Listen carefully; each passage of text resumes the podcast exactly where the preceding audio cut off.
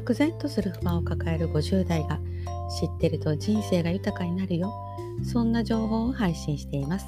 私らしく賢くしなやかに楽しむ番組。50歳からの新生活スタイル。はい。吉永琴音です。はい。皆さんいかがお過ごしでしょうか。今回は平均寿命について考えたいと思います。日本人の平均寿命。少数で以下切り捨てますね。男性80歳女性86歳ですね。平均寿命は亡くなった時の年齢ですよね。この亡くなる今普通に話してて急に目の前で亡くなるとか事故で突然亡くなるとかあるといえばありますがそう多くはないですよね。多くは元気な状態から病気や怪我で体が悪くなって入院し入院生活を送りながら亡くなるとか病院での治療を終え自宅に帰って自宅で療養して前のようには動けなくなって寝先になっていき長い期間それで過ごして亡くなるとかあと老衰で亡くなるとかですよね。突然亡くなるかよりかは誰かの助けを得ながら亡くなっていくというのが多いかと思います。健康寿命という言葉をご存知でしょうか？私たちの年齢になるとこの言葉は敏感にアンテナが立ちますよね。ご存知の方は多いと思います。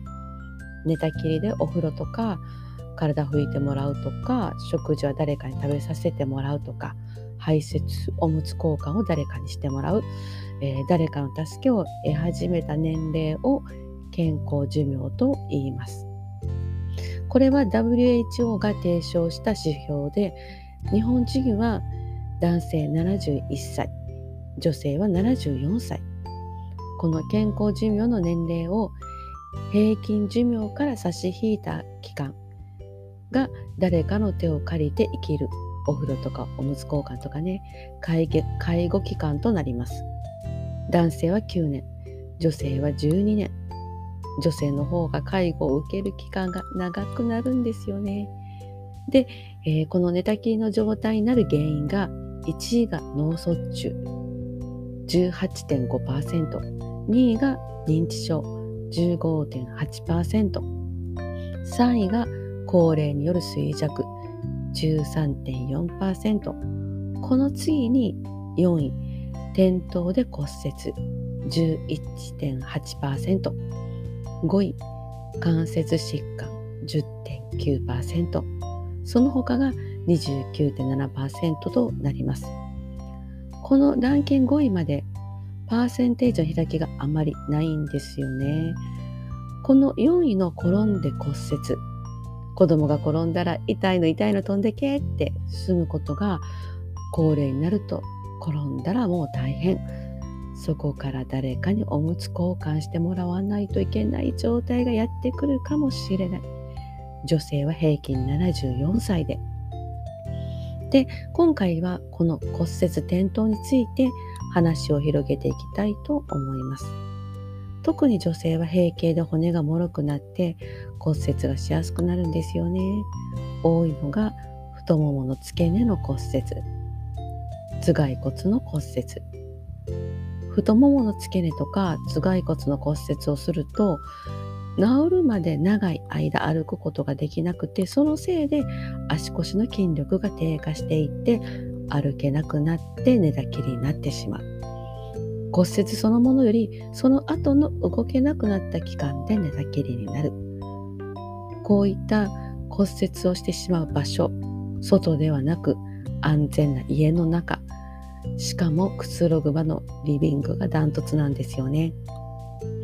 加齢に伴って筋肉が衰えることに運動不足が合わさって筋肉が硬くなって足が上がらなくなっていく。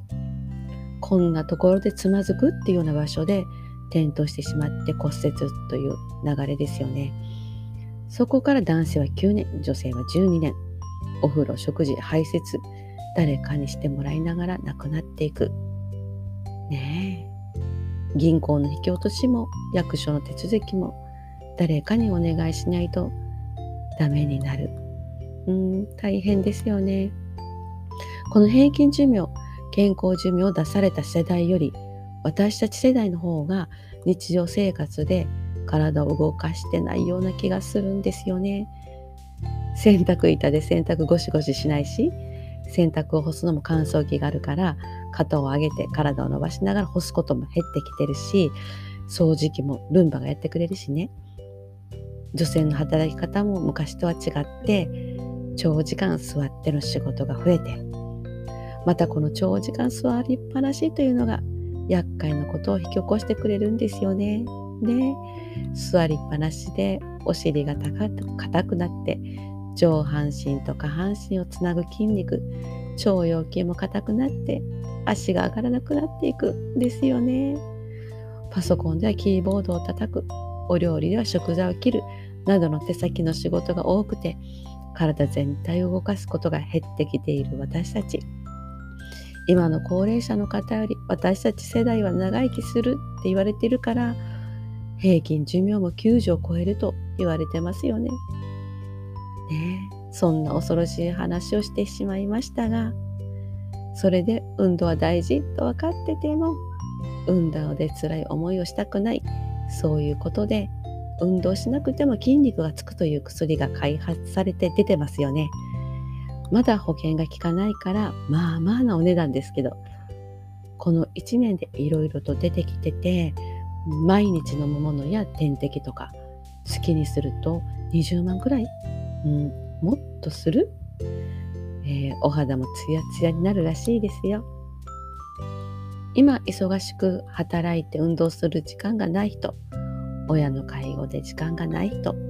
高齢になって仕事を辞めてまた親の介護も終わってやっと自由な時間ができた時に少し歩いたら足が痛い腰が痛いってなって旅行へお出かけ行きたいところに行けなくなる。って悲しいですよね。家の中歩くのもしんどくて節々が痛くなったりね。健康寿命と転倒。やっぱり運動しないとね。っていうくだりになってきますが。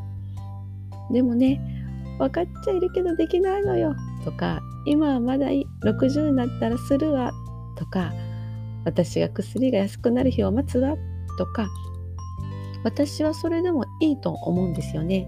うん、ただ体特に下半身を動かさないと足が上がらなくなって転びやすくなるよということを頭の片隅に入れていただけたらいいかなってそうしているとふと何か体を動かすきっかけが舞い込んでくると思うんですよね。そしてピンピンコロリンを目指したいですね。さあ、落ちてきている口角を少し上げて、心地よい自分を一緒に作りましょう。新生活スタイルに向けて。